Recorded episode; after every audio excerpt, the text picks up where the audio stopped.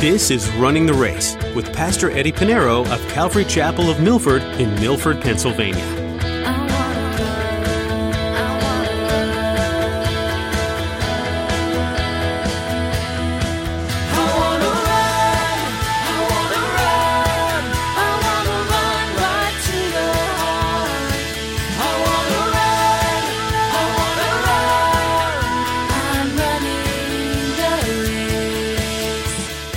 Now, the real reason for the persecution, any persecution throughout Scripture, is because we follow Jesus Christ. It's not because they don't like your hair, they don't like your style. It's not because you're a Democrat, Republican. They hate you because of Jesus Christ. Jesus said in John chapter 15, verses 18 to 20, if the world hates you, you know that it hated me before it hated you. If you were of the world, the world would love its own. We need to examine ourselves. The world loves you? Think twice. Where do you stand? Are you experiencing persecution and hatred from the world? Why? Is it because you're standing by laws and religious rituals? Is it because you're siding with political groups that aren't mainstream? Or is it because you're following Jesus and sharing his truth and love? As Pastor Eddie will point out in today's message, when you truly follow Christ, it's going to be fully countercultural, and despite your best efforts, you will make enemies. Well, Let's join Pastor Eddie in the book of 1 Thessalonians chapter 2 as he continues his message, Their Conversion.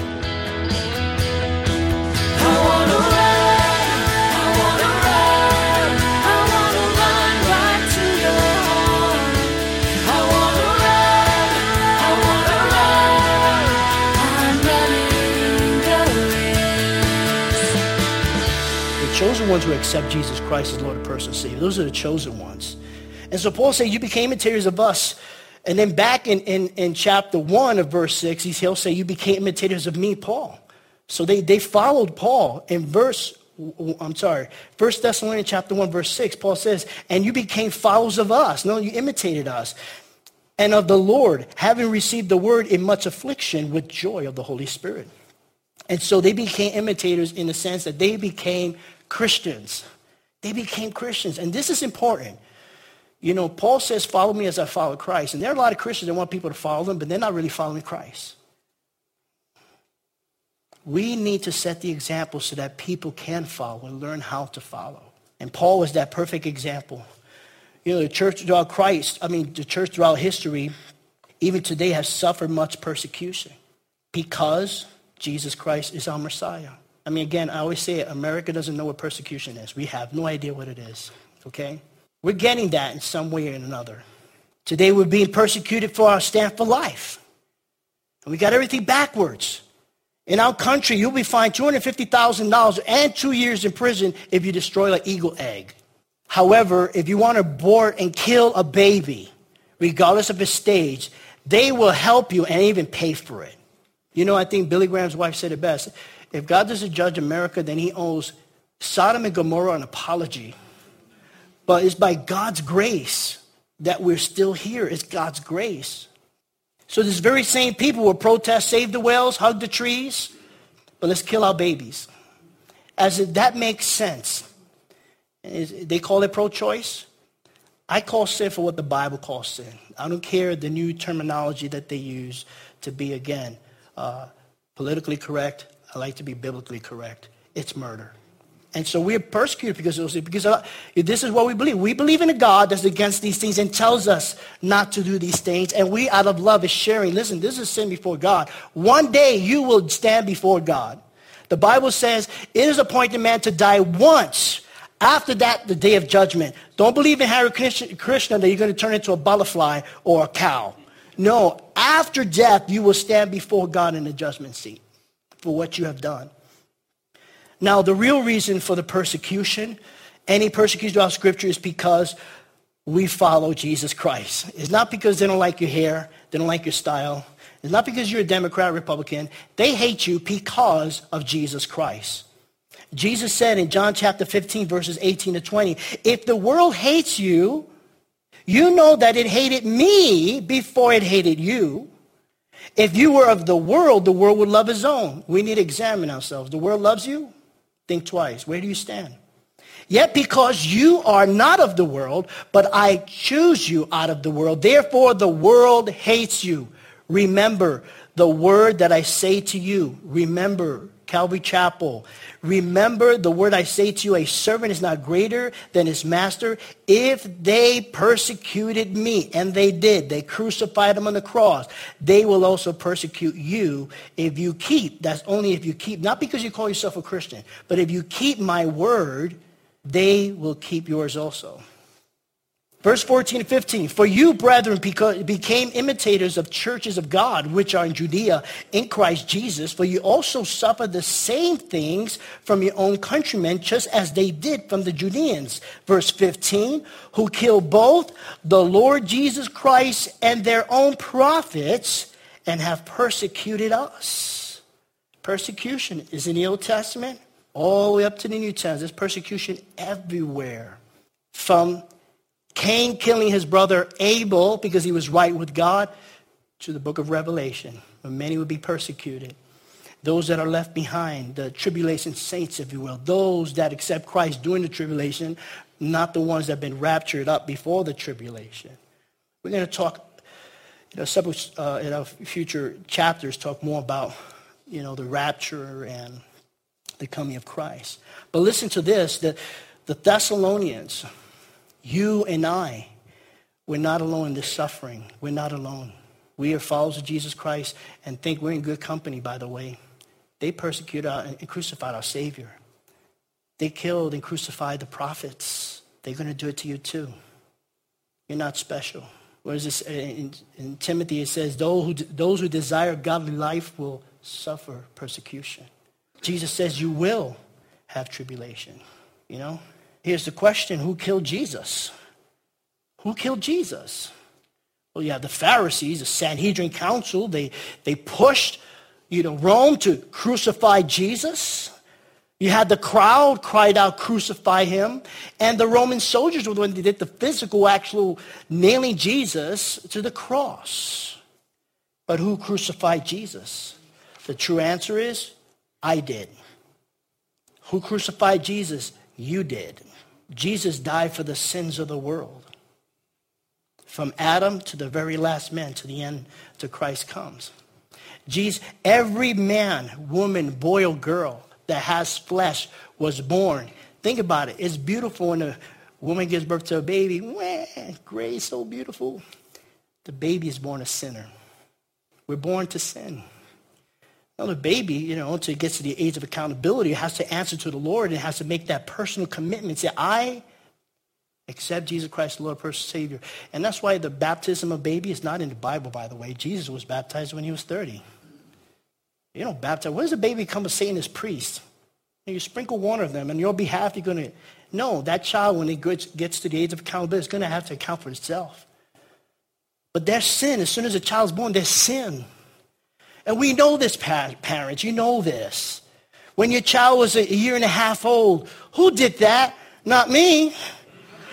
Who taught a one and a half year old how to lie? It's natural. It's the flesh. And, and, and, a child from birth, when you were a child too, they accept Jesus Christ, are sinners. We sin, but we're not sinners in the sense that we don't practice sin. We blow it all the time. You know, the Bible says if we say we don't sin, we call, we call God a liar. But he's talking to Christians, but we confess our sins. Ultimately, God has paid for my sins, past, present, and future. Do I blow it every now and then? Absolutely. Ask my wife. She'll tell you. But I'm, I do not practice sin. So we all sin. Romans chapter 3, verse 10. It is written, there is none righteous, no, not one. Romans 3.23, for all have sinned and that fall short of the glory of God. And because we sin, God sent his son. John 3.16, for God so loved the world that he gave his only begotten son that whosoever believe in him should not perish.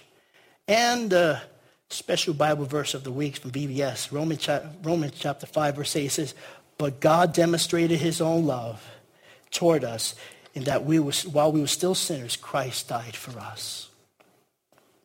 So we crucified Christ. So this persecution, think about it. There was no such thing as a Christian martyr before the crucifixion of Christ. It all began with the cross. And from there on, I guess, you know what? They're going to kill you. It's just like they kill me. Now you may say, Lord, why do I have to die that way? You know? Well, how much you love them. Are you willing to die? Christians are willing to be Christians. Oh, yeah. Hallelujah. Praise the Lord. But when it comes to being tried and, and being persecuted, maybe your life is at stake. There was a story of um, a village. I don't remember the village, but it's some third world country in the middle of war. And there was this group of people just praying. The churches were being persecuted. But they, a group of people, just stood in the church and they said, We're going to pray. Then these men came in with guns. And they say they pointed their guns at the group, the congregation. They said, Who here is a Christian? Two thirds ran out. Only a third remained. And after they left, they, the men who had the guns, they put down their guns and they said, okay, let's worship God. I want to worship God with real Christians. Again, we don't know about that in America. We don't. Here's the beautiful part.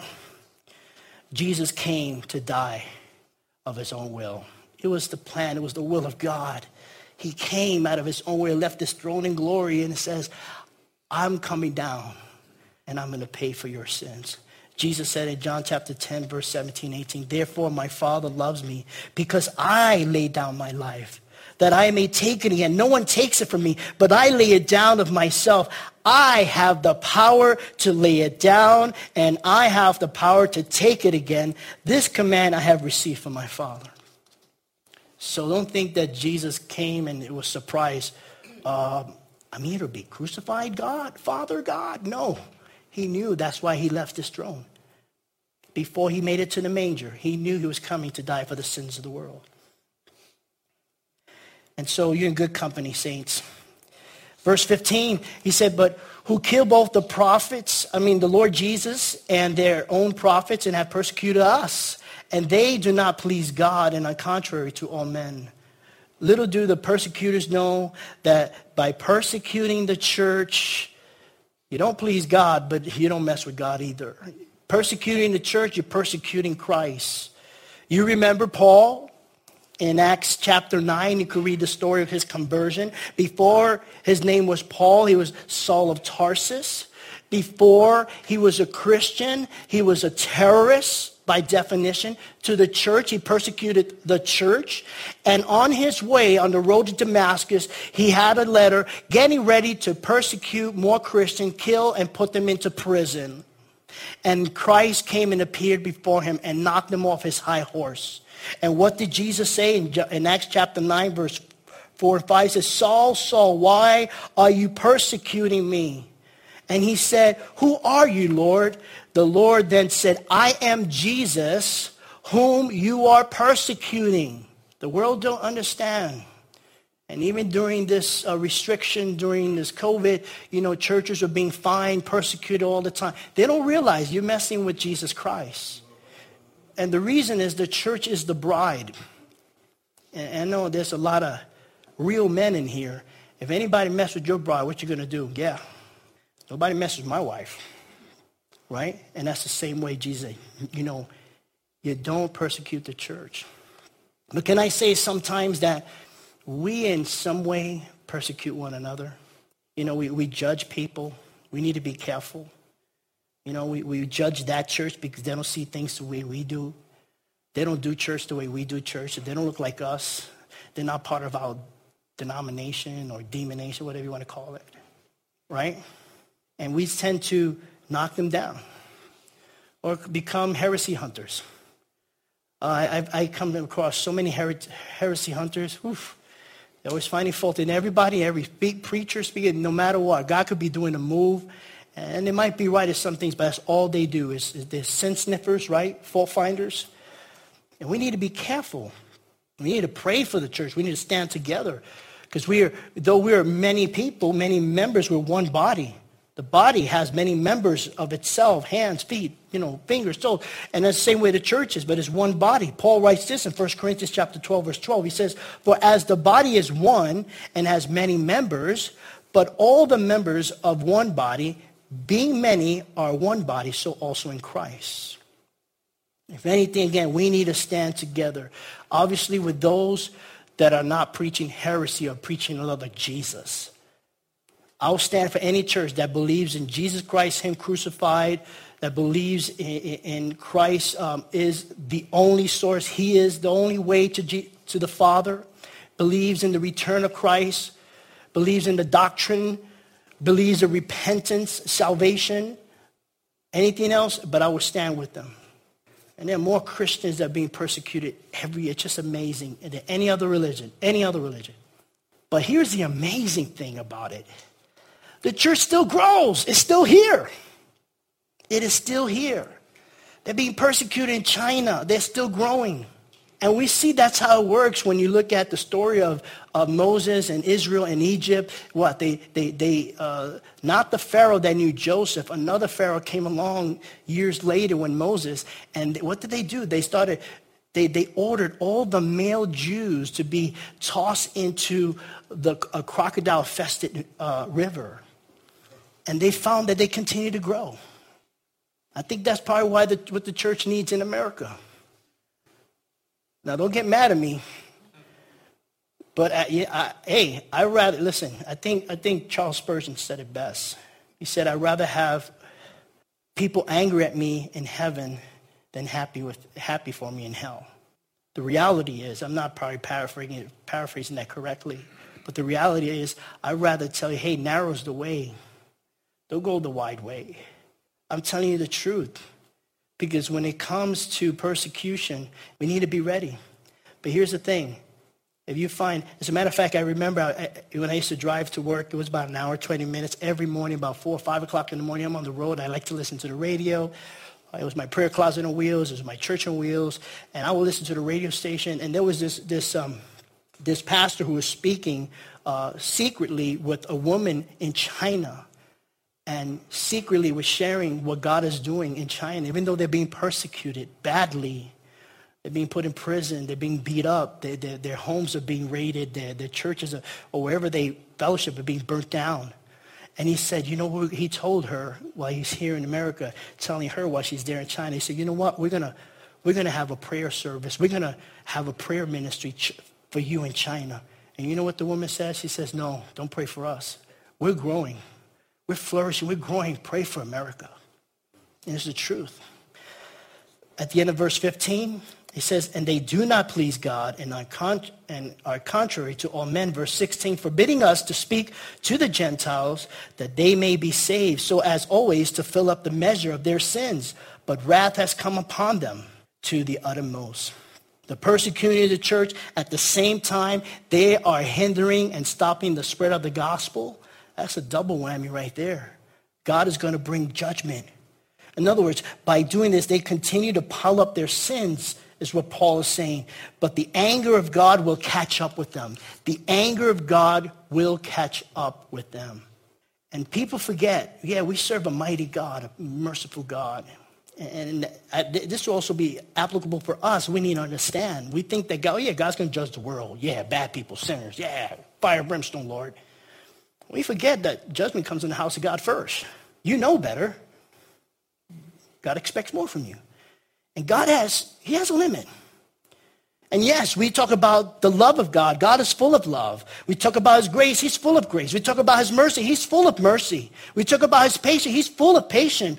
But he does have a limit.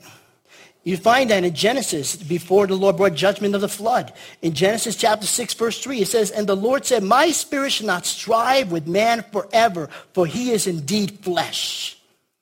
What happened? The flood. The flood. What do you think is going to happen in the next judgment? You find that in 1 Peter. You find that in Revelation chapter 6 through 19, if you want to know the judgment of God. But one thing, God is merciful. He's great. He has love, grace, mercy, and patience because that's who he is. He, he loves you so much. He has so much grace. But he always gives a warning. He doesn't just judge you out of the blue. He just gives you warning after warning after warning. That's what he did with Pharaoh until he hardened his heart. That language says until God hardened his heart. Not, a God hardened his heart. God confirmed him. That's where you are. And God knows when people will not repent. He knows, and that's what happened to Pharaoh. John chapter 3, verse 36, it says, He who believes in the Son has everlasting life, but he who does not believe the Son shall not see life, but the wrath of God abides in him. And so this is why Christ came. Verse 17, but we, brethren, having been taken away from you for a short time in the presence, not in heart, endeavoring more eagerly to see your face with great desire. You find the background of the story. If you read Acts chapter 17 from homework, you see what he's talking about. He was there for only three weeks, as we said. But then this angry mob was following him. Remember, they wanted to kill him because he, the church is growing. Obviously, he's the leader, right? Uh, that's what they think is Jesus Christ. But everywhere he goes, he's sharing the gospel. And so he's saying, we're with you for a little while, but this separation, though it's physical, uh, they weren't separated in heart. They were one. And one day we'll all meet them. We'll all get to meet Paul. That's the way God planned it. Planned a heaven prepared for those who believe in him will have life. Verse 18, therefore we wanted to come to you, even I, Paul, time and again, but Satan has hindered us. Time and again, meaning, meaning twice, that he wanted to go back, but Paul, Satan hindered them. Now, we don't know what Paul was saying. It could be anything.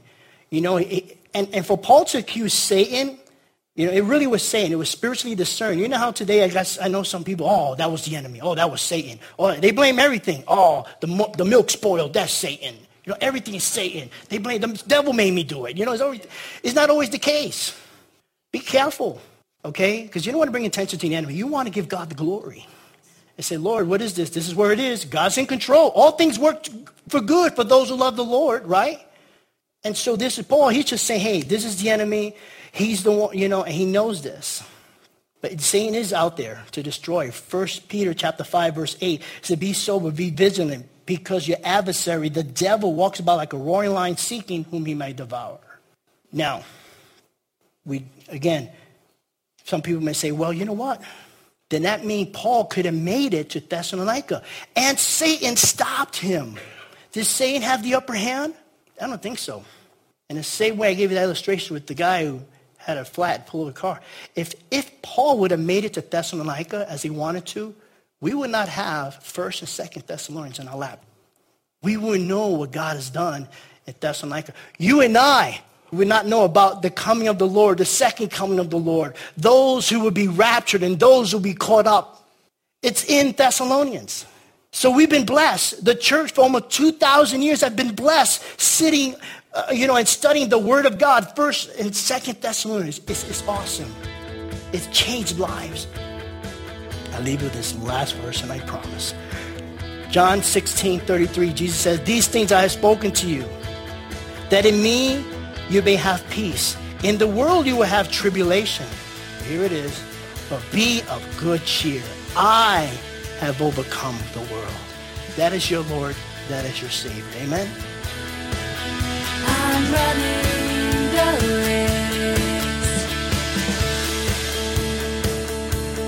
You've been listening to Running the Race with Pastor Eddie. We've been looking at some useful and applicable things in the book of 1 Thessalonians. Toward the end of this book, there are some verses that might be viewed as a test or a challenge depending on what you're going through. The author of this letter, the Apostle Paul, says to rejoice always, to pray without ceasing, and in everything to give thanks. Do you have much to be thankful and grateful for today? Be reminded that Jesus coming back someday is the greatest reason to rejoice. It's a hope that you can hold on to when the rest of the world is hopeless. We're so glad you joined us today for Running the Race. Are you in the New York, New Jersey, or Pennsylvania area? If so, Jessica has an invitation for you. We'd love to have you come join us at Calvary Chapel of Milford. We're conveniently located off Interstate 84 and Route 6. For service times and all the information you need, visit runningtheraceradio.com and click on the Back to Homepage button. While you're there, you can listen to this teaching again or explore more messages from Pastor Eddie. Again, that website is runningtheraceradio.com. Thanks, Jessica. On our website, we also have some helpful resources to assist you in what you're learning or how you're studying the Bible. Just click on the Study Helps tab at runningtheraceradio.com. We're so glad you tuned in today, and we look forward to the next edition of Running the Race.